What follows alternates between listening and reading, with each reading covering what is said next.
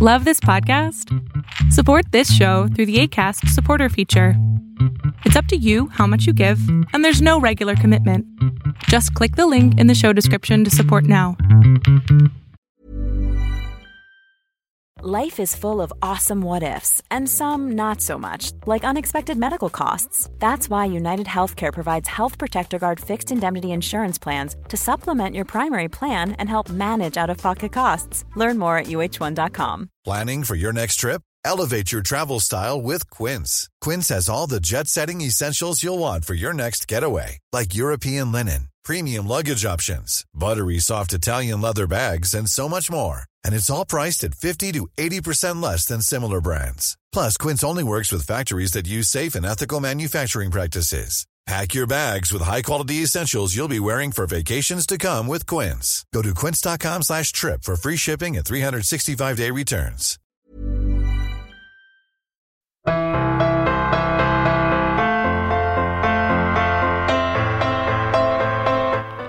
Hi, and welcome to Concussion Talk Podcast. My name is Nick Mercer. I write Concussion Talk blog, www.concussiontalk.com. You can find me on Facebook by searching Concussion Talk, on Twitter and Instagram at Concussion Talk, and you can also check out my ebook, Detour, a link to which you can find at the right side of any of my Concussion Talk pages. It's about my bike trip across Canada in 2002 and my brain injury in 2003. This is the 10th episode of Concussion Talk podcast, and I'll be talking to Dr. Jess Schwartz, who's a doctor of physical therapy in New York City. She will announce a concussion program for physios, doctors, and others in the new year. I'm on the phone with Dr. Jess Schwartz and I will now get her to introduce herself and talk about her work. Uh, hey, Nick. How are you doing today? Good. Thanks, you. Um, so, yeah, so basically, I'm a, I'm a doctor of physical therapy here in the United States, and uh, I'm one of a f- few thousand residency trained uh, physical therapists. Uh, we're, we have a doctorate here in uh, the US, uh, so we're doctors of physical therapy. And um, I am one of the national spokeswomen for the American Physical Therapy Association, and I am a program director uh, for what's going to be one of the um, world's first concussion education program for doctors and clinicians. So, what is the program and, and what's it all about? Oh, oh, thanks for asking, Nick. So, um, essentially, when I was going through my rehabilitation uh, at NYU, I was uh, in a few social media support groups for post-concussive syndrome um, because you know you, you kind of feel like you're going a little crazy when you have so many things going on from something so benign. You know, my my airbags didn't go off, and you know I've had concussions in the past, and I'm like, well, why why am I not healing? Um, you know, as quick. You know, one, two, three months. You know, my third month started to get stressful. Um, so I really started investigating. You know, what's out there. Um, and other than the NYU Concussion Clinic, there's no other concussion clinic in New York City uh, that was as comprehensive as they had, and it completely made sense because they were identifying things from a deficit approach. Uh, they were looking at vision separately. They were looking at balance and vestibular disorders, and you know, head and neck issues, and they really have a, a stellar squad over there. Um, so I actually decided to uh, build something, and Evidence in Motion and John Childs reached out to me, and they're a fantastic company. So I said, absolutely. Um, so it's essentially going to be a um, post professional multidisciplinary um, program uh, that focuses on the concussion identification, treatment, and management, uh, fostering a rehabilitative team approach. So it's a 12 month program, so it's a full year. Um, and we're going to focus on the latest clinical conversations of evidence based guidelines, consensus statements, and integrating real world experiences from patients, providers, and caregivers who have navigated the complex healthcare network of today. Um, so essentially, that's going to be, we're integrating storytelling um, because we know that there's no evidence based medicine for concussions. So we're actually going to bring in real life people who have actually navigated um, this this complex uh, you know healthcare continuum that we that we all live in. Um, so it's interactive and dynamic, and we're going to expose the post professional student to some of the most influential clinicians in the concussion community. Um, so I'm I'm about as excited as can be for it. Um, and we're bringing everyone in from the emergency medicine to adult neurology, uh, pediatric neurology, um, musculoskeletal management, uh, looking at orthopedic injuries, vestibular medicine, vision rehabilitation, um, wonderful occupational therapists, neuropsychologists, um, cognitive behavioral therapy, um, and, and the whole gamut, um, you know, in physical therapy, of course. So, um, yeah, it's, it's going to be tremendous. And, and the goal really is to facilitate collective competence across the healthcare continuum um, so that if when we are looking at this patient, we're we're um, we have no definition, right? We have no common definition and pathway. So when we're looking at this patient, we can have a, a conversation to um, you know be kind of come on the same page and hey, this is what I can do for you. This is what you can do for me. This is what we can do mutually for our patient, uh, and try to make him or her better um, as best we can with what we have available. So. Um, it's going to be unique and tough, and it's not going to be an easy program, but um, I think people who are going to get involved with it, um, we're looking at physicians, athletic trainers, physical therapists, occupational therapists, um, physician assistants, nurse practitioners, nurses, basically anyone that has direct access to a patient. Um, it's it pretty much comes down to it's not when you're going to, um, it's, it's not going to be if you're going to treat a concussion patient, it's going to be when. Um, you know, you can be treating an ankle patient. You can be doing just a general, um, you know, yearly exam as a primary care physician or a pediatrician, and then find out someone was living with a concussion. So, um, how can we care for these people the best we can? Um, so we we prevent the mismanagement that's been ha- that's been happening, um, you know, all over the world. You know, how can we care for these folks well? Um, so I hope to, to solve some of those questions and, and provide some answers. Yeah, that sounds, that sounds really interesting and really comprehensive. So that's yeah, thank you. Okay, um, and I guess now I'll ask you about you. You've you've had a concussion. I have. Um, I've had multiple concussions throughout my life, um, especially as an athlete growing up. Um, I played four sports in high school at the varsity level, and um, I did some club uh, in uh, college as well and I actually sustained my last concussion uh, in October of 2013, and I actually underwent uh, about a year of post-concussive syndrome, uh, where I underwent about 10 hours of therapy a week uh, for about a year, um, you know, dealing with the various uh, uh, symptoms of my concussion that really affected my whole life and and um, my work life and social life. So yeah.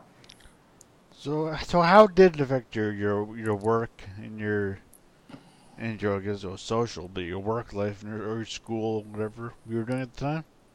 Yeah, so I was actually a junior partner of my company. Uh, we had four clinics in the state of New Jersey, and I absolutely loved where I worked. And it was um, where I actually did my residency and decided to stay um, after I finished residency postdoctorally. And I became a partner in 2012 and junior partner in 2013 and it was worth the drive to work with a bunch of people that were on the same page and really passionate about what we do, um, helping people and helping patients. So I was actually at a uh, stoplight in New York City, and I was actually hit from behind, um, and I didn't see it um, by an unlicensed driver, and that's how I sustained my concussion. Um, so I actually ended up leaving work um, for about a year of medical leave, um, and I went back, and then I decided to pursue um, the public speaking academic route to start educating clinicians about that uh, concussion because uh, I kind of went through that profound dichotomy of being both doctor and patient. Uh, yeah, so that's when we first connected, I guess, when you were off, not off, so it's like the break, but you know, when you're resting, recovering from your. That's right. Yeah, that's when we yeah. first met. That's absolutely yeah. right, and you were a big part of my recovery. Oh, uh, so I, so yeah, I always uh, hold you close to my heart there. Thanks. Uh, so so if if you did how much first of all how much how much do you know about concussion before your hit before your brain injury? Well, before my hit, we actually um, had four concussion clinics in the state of New Jersey. So, and I've been working with um, athletes uh, my whole entire life, basically, from uh, you know growing up in the Pee Wee leagues and coaching and coaching at the collegiate level and the NCAA level, uh, and then obviously getting the doctorate and working with athletes in orthopedic residency. Um, and I, I, really put athletes on the spectrum from pediatrics to geriatrics because our uh, older populations are, are really as athletic as they ever could be bef- um, than they were before. So we're actually going to have more folks that are 65 and over uh, in 2030 than 17 and under. So um, I always say athletes uh, run the whole spectrum. So, so you know a fair bit about concussion before your brain injury. Yeah, so I so I so I thought, right? Uh, yeah. I think we, we all it's kind of, I saw, I saw your uh, video you have on your website, that your presentation you did in Denver mm-hmm. recently. Yeah. So if you, so I, I hope I don't know. Hope I, I don't know if your view of concussions has changed, but are your thoughts on treating them?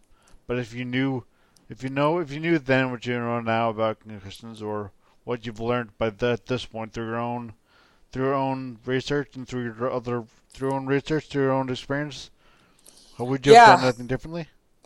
Oh, absolutely. Um, you know, and I think that's why I'd like to be part of um, the conversation and changing how we, you know, triage, treat, and uh, you know, manage these concussion patients uh, worldwide. Um, and I really think that, you know, you can you can research and you can do things in a laboratory and in the clinic for so long, but when you really experience um, being a patient, um, especially when it's an injury that challenges your whole life from your professional to your personal to your social and emotional uh, well-being, um, it really is an all-encompassing injury. Um, so you really have to, you know, I, I was able to step back and look at the view from 30,000 feet, but then I was really also right in there in the trenches uh, Yeah. going through the rehabilitation uh, for that year. I, I saw in your in your presentation in Denver you mentioned that there's MTBIs, but it's but mild traumatic brain injuries, what concussions are now called. But you would like to you'd like to differentiate between MTBI and concussion. Yeah, I really would. Um, I, I think uh, part of the issue that we have globally is that there's actually not one universal definition for traumatic brain injury, something that we call TBI, and there's not one universal definition for MTBI, uh, mild traumatic brain injury. And I, I always say that there's nothing mild about a traumatic brain injury, uh, and there's no universal definition for concussion. So, how are we supposed to educate doctors and clinicians on how to do something and kind of be on the same page, let alone the same library or floor, right? Um, if there's no universal consensus on, on what something is. So, you know, if I'm looking at something and, you know, Dr. Smith and Dr. Brown are looking at something and we're all looking at the same thing and calling it something different, um, how are we supposed to care for our patients well um, and the best we can if we can't even agree on a definition? So, uh, I really would like to see um, to see that change, uh, specifically in the mild traumatic brain injury definition, um, because we, we classify mild traumatic brain injury, and, and part of that is um, there is a in the definition of it is a, a duration of unconsciousness. So you can have a, a, a duration of unconsciousness, someone losing conscious, so that's so, what we think of as someone getting knocked out, right? Yeah. um, from zero minutes, so you don't have to lose consciousness. And most people that have a concussion don't lose consciousness. Yeah. that's and that's huge. But 30 minutes, and there's a big That's difference huge. Between zero and Yeah. 30 minutes, right? You Oh, know, yeah. so so um, I think we can do better, um, and I think we will. Um, and I hope to see that in the next five to 10 years. Um, you know that we can kind of get on the same page um, in terms of in terms of a definition. And that's funny that you asked me that because uh, just today I came across um, something from uh, Doug Smith from Dr. Smith out of UPenn, and and they're look, working uh, with OneMind on the preclinical traumatic brain injury common data elements, and they're trying to form uh, a common language across laboratories because Okay. there there actually hasn't been one clinical phase three clinical trial in research in the last 20 to 30 years that has actually gone through. And part of that is because they don't have a definition and things are too broad. Um, so that's that's a great question that you asked because I just came across that uh, article today across my desk. Yeah, well, yeah, I saw a presentation. Someone's talking about how, and mild traumatic brain injury is only mild compared to severe traumatic brain injury, and even that, I mean, because I had severe, severe traumatic brain injury, but there's not, there's, I mean, there obviously is correlation, but there's not. It seems to be my con, my symptoms are a lot different than most people have had concussions or mild traumatic brain injuries, because they, call them often. So, Mm-hmm. it's very different. Indeed, yeah, and and part of that is because of something called a Glasgow Coma Scale. We, Yeah. we see that in the language and literature. People see that on the internet. I know when they do their searches, and that's something called a GCS, GCS Glasgow Coma Scale. And quite frankly, I really call that the guessing coma scale, and a lot of folks call it the garbage coma scale. Um, it's kind of the, the only thing that we've got, and we need something. So this is okay for now, but I think we can do better because a lot of folks that are in the field and in the trenches, like um, you know, uh, athletic trainers and or um, paramedics and EMTs and things like that. If you kind of don't have exposure to the Glasgow Coma Scale and you do that often, a lot of the times we don't do that correctly. So then it oftentimes gets graded wrong. Yeah. Um, so so that's that's a big thing as well. But uh, I'll step off my soapbox there. well, no, speaking of that, um, so it, can you are you clinically can you clinically diagnose concussion? concussion? yes. So so concussion is a clinical diagnosis. Uh, period. And- end and of you, story. And you personally can do that, like in your in your work. Ye- Yes, correct. So uh, in the United States, um, all 50 states now have direct access to patients. So patients don't need a prescription to come see a physical therapist here in the states. There are varying uh, factors at the state level and with insurance carriers, maybe needing a physician prescription first. Um, but if, with for all intents and purposes, um, we have direct access. So the physical therapist um, is part of a primary care team that we evaluate and, and treat patients. Hey, I'm Ryan Reynolds. At Mint Mobile, we like to do the opposite of what Big Wireless does. They charge you a lot, we charge you a little. So naturally, when they announced they'd be raising their prices due to inflation, we decided to deflate our prices due to not hating you. That's right. We're cutting the price of Mint Unlimited from $30 a month to just $15 a month. Give it a try at mintmobile.com slash switch. $45 upfront for three months plus taxes and fees. Promo for new customers for limited time. Unlimited more than 40 gigabytes per month. Slows. Full terms at mintmobile.com. Even when we're on a budget, we still deserve nice things. Quince is a place to scoop up stunning high-end goods for 50 to 80% less than similar brands. They have buttery soft cashmere sweaters starting at $50, luxurious Italian leather bags, and so much more. Plus, Quince only works with factories that use safe, ethical, and responsible manufacturing. Get the high-end goods you'll love without the high price tag with Quince. Go to quince.com slash style for free shipping and 365-day returns. Here's a cool fact a crocodile can't stick out its tongue. Another cool fact you can get short term health insurance for a month or just under a year in some states. United Healthcare short term insurance plans are designed for people who are between jobs, coming off their parents' plan, or turning a side hustle into a full time gig. Underwritten by Golden Rule Insurance Company, they offer flexible, budget friendly coverage with access to a nationwide network of doctors and hospitals. Get more cool facts about United Healthcare short term plans at uh1.com. Mom deserves the best, and there's no better place to shop for Mother's Day than Whole Foods Market. They're your destination for unbeatable savings, from premium gifts to show-stopping flowers and irresistible desserts. Start by saving 33% with Prime on all body care and candles. Then get a 15-stem bunch of tulips for just $9.99 each with Prime. Round out Mom's menu with festive rosé, irresistible berry chantilly cake, and more special treats. Come celebrate Mother's Day at Whole Foods Market. And we refer out accordingly. Um, so yes, so physical therapists are part of um, diagnosing concussion and, and taking a full history. Okay. Well, well, this makes this question even more, I think, probably interesting. Can you, if someone walked in and said, my head hurts and I'm pretty sure I think maybe I have a concussion, what would, what would you do first of all, or just uh, step by step? Sure, that's that's a great question. Um, and yeah, yeah. So essentially, um, you know, we see people in a, in a whole bunch of different pathways, right? Like some folks might come in and say, "Oh, I hit my head," or Yeah. "I fell down," because falls are the number one cause of traumatic brain injury. Uh, motor vehicle collisions are also up there as well. Uh, the sport concussion is actually uh, has some of the lowest prevalence in the world of concussion, but it gets the most talked about because that's kind of like the sexy thing that people want to talk about are sports. Yeah. Um, but that's good because it's it's started a conversation and and people are listening and are, are, are thinking about things differently. So I'm I'm totally fine with that. Um, so depending on the pathway in which the patient has reached me, whether it's an acute concussion like that just happened in the last Okay. day or let's, two, Let's, let's say it just happened.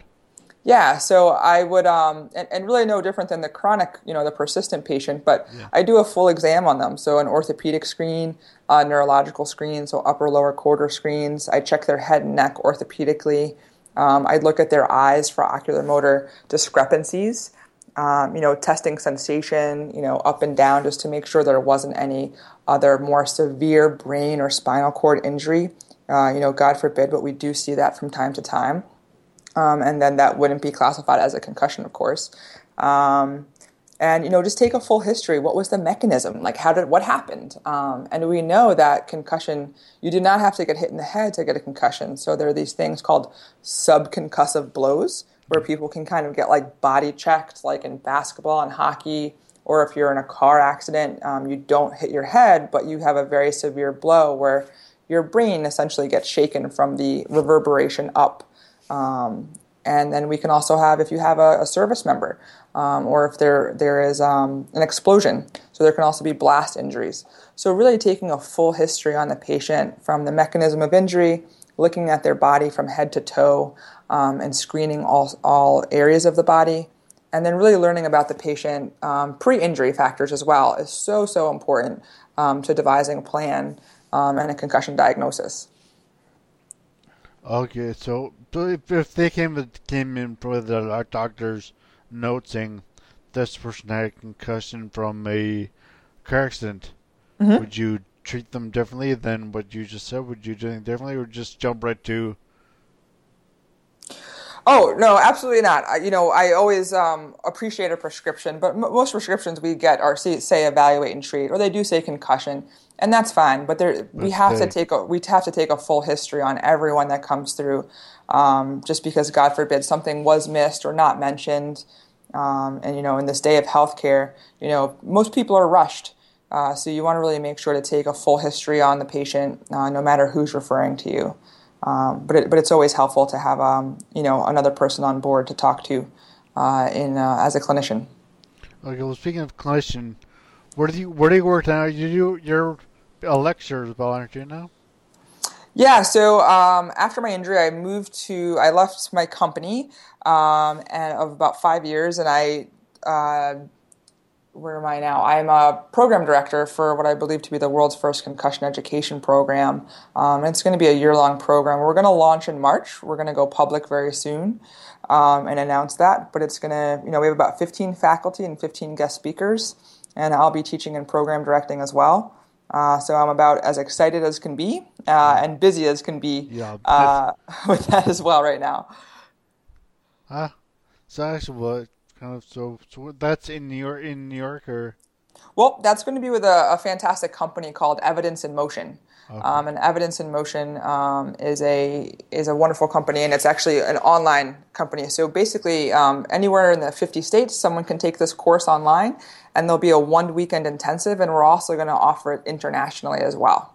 So one weekend intensive they go you I'll pick somewhere you go there and you can teach them manual techniques or yeah, I'm going to basically remove the uh, review the psychomotor properties of what it takes to, to triage, treat, and manage a concussion patient. So, you know, various testing. Because uh, the bottom line is, and really the bottom line, there's no evidence based medicine for concussion. Um, so people kind of have um, consensus statements and uh, communication and case reports and case studies. And really don't know what to do with all the information because someone may be trained in neuro or ortho or vestibular medicine or vision, um, but you know the the nature of a concussive injury is all encompassing. So yeah. you're looking at physical, emotional, cognitive, often sleep issues.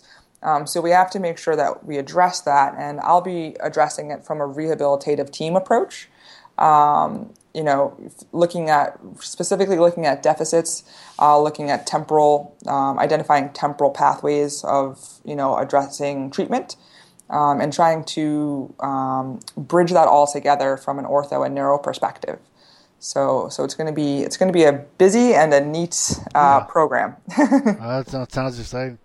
And actually, because I, like I mentioned to you earlier, I watched the uh, I watched the video of you, your presentation, your presentation in mm-hmm. Denver, and you mentioned a fair bit about general screening. How you can be a specialist in one thing, but it doesn't mean you're good at everything. So, how important do you think general screening is for people who've had concussions? General screening for every area, as you just mentioned. Uh, it's it's probably the number one most important thing. Um, you know, we really have to look at the patient as a person, and we have to look at all aspects of their life. Um, so you know everything from their social emotional, uh, and we call this biopsychosocial model, uh, where we're looking at the person, we're looking at their environment, we're looking at their injury, we're looking at what potential life and or social stressors they may be having.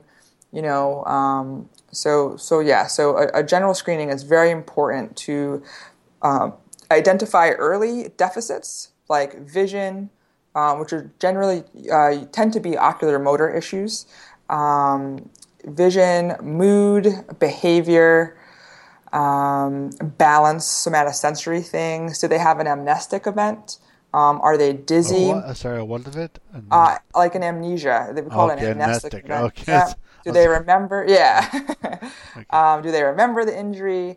Um, are they noise and light sensitive? Do they have fatigue? You know, are they just angry all the time? Can they concentrate? Can they remember? So, really looking at all domains of what makes a person a person is so important when evaluating this injury um, because you're not just treating an ankle. You know, folks really understand you know an ankle sprain so when i when i treat or, or talk or triage folks that call me up from all over the world you know, I, I, completely remove the brain and remove that part of the conversation. And people tend to understand, like if they hurt a bone, you know, bones heal about six to eight weeks if they, there's no presence of any other abnormal, abnormalities. So people get it, they see it, they can see a swollen ankle, and then they understand that, hey, we have to like get your range of motion back, and then we can weight bear to full weight bearing, and then we can start training in straight planes, and then lateral cuts, and then we can jump around with plyometrics, and then you go back to practice, and then gameplay. But you know, a concussion is an invisible injury, yeah. uh, and people don't often understand that, um, and they often don't understand how it can affect your life as an all-encompassing injury. Um, so really having a really skilled clinician to look at all aspects and that general screen that we're talking about is so important because we really want to set folks up for success to be order in order to treat, refer as needed, communicate the referral is really important. You can't just refer someone out that has a concussion. You have to kind of give the referring clinician, um, you know, a little bit more information to set them up for success. Um, so yeah, so there, there's a whole bunch of um, things that kind of go into uh, a general screening. So obviously this is very important to you because you've like you said you've had a concussion. So what were your what were your main symptoms? Your your main issues you think from your concussion?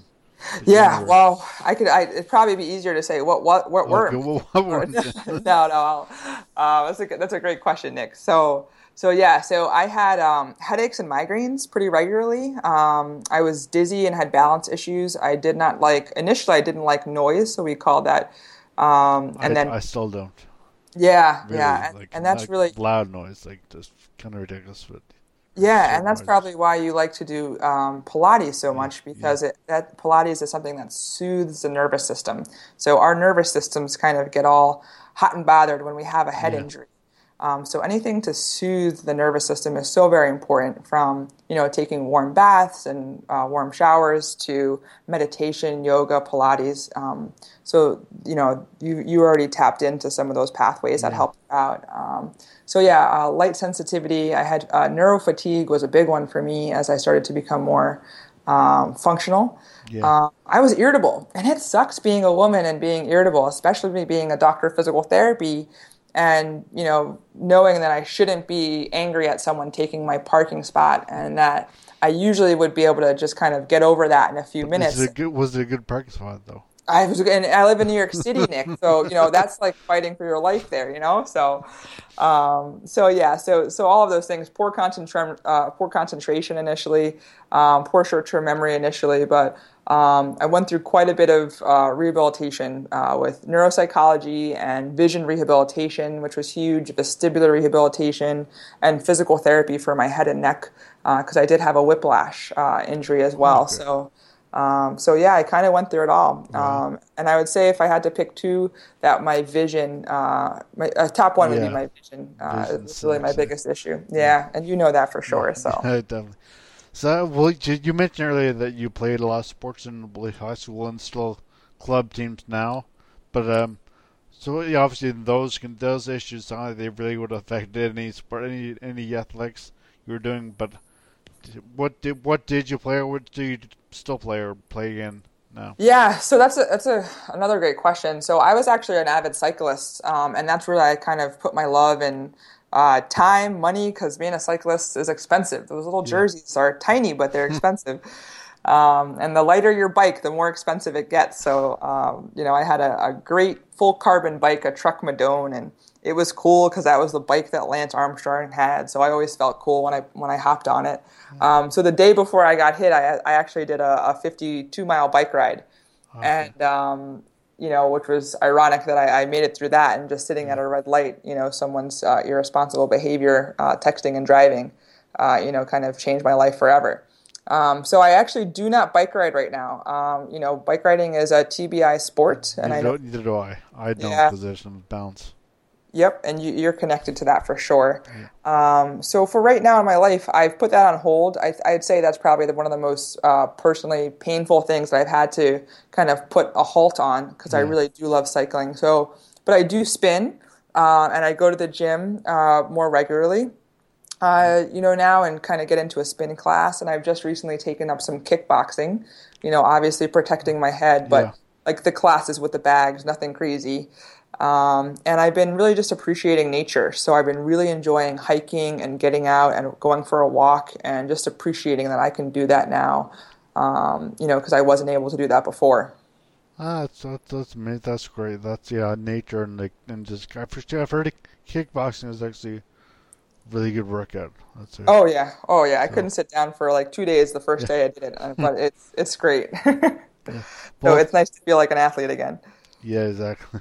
Well, thank you so much, Jess. Do you have any other do you have any questions yourself, or if not, this has been a great chat. Yeah, no problem. Um, you know, I, I always say if people want to find me, uh, they can find me at uh, Twitter at uh, DPT to go. Uh, DPT, like Doctor Physical Therapy, the number two go. Um, and if you would like to email, please feel free. It's jessica at pt2go.co.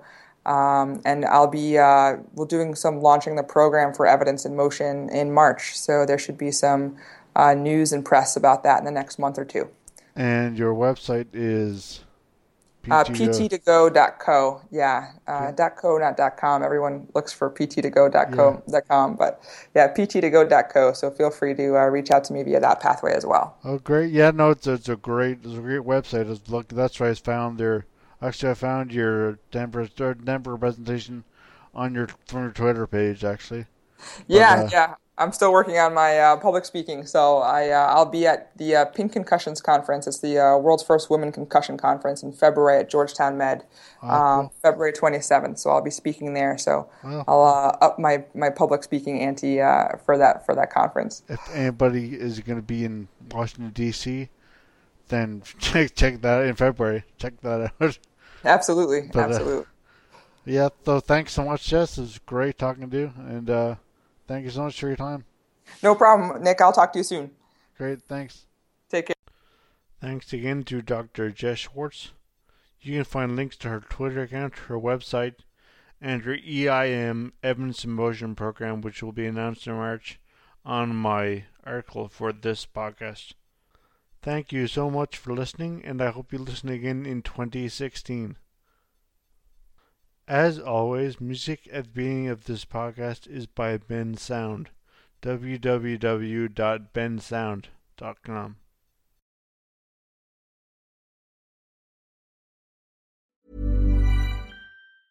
Planning for your next trip? Elevate your travel style with Quince. Quince has all the jet setting essentials you'll want for your next getaway, like European linen, premium luggage options, buttery soft Italian leather bags, and so much more and is all priced at 50 to 80% less than similar brands. Plus, Quince only works with factories that use safe and ethical manufacturing practices. Pack your bags with high-quality essentials you'll be wearing for vacations to come with Quince. Go to quince.com/pack for free shipping and 365-day returns. Hold up. What was that? Boring. No flavor. That was as bad as those leftovers you ate all week. Keke Palmer here, and it's time to say hello to something fresh and guilt-free. Hello Fresh. Jazz up dinner with pecan-crusted chicken or garlic butter shrimp scampi. Now that's music to my mouth. Hello Fresh. Let's get this dinner party started. Discover all the delicious possibilities at hellofresh.com. Hey, it's Paige DeSorbo from Giggly Squad. High quality fashion without the price tag. Say hello to Quince. I'm snagging high-end essentials like cozy cashmere sweaters, sleek leather jackets, fine jewelry, and so much more. With Quince being 50 to 80% less than similar brands. And they partner with factories that prioritize safe, ethical, and responsible manufacturing. I love that. Luxury quality within reach. Go to quince.com slash style to get free shipping and 365 day returns on your next order. Quince.com slash style.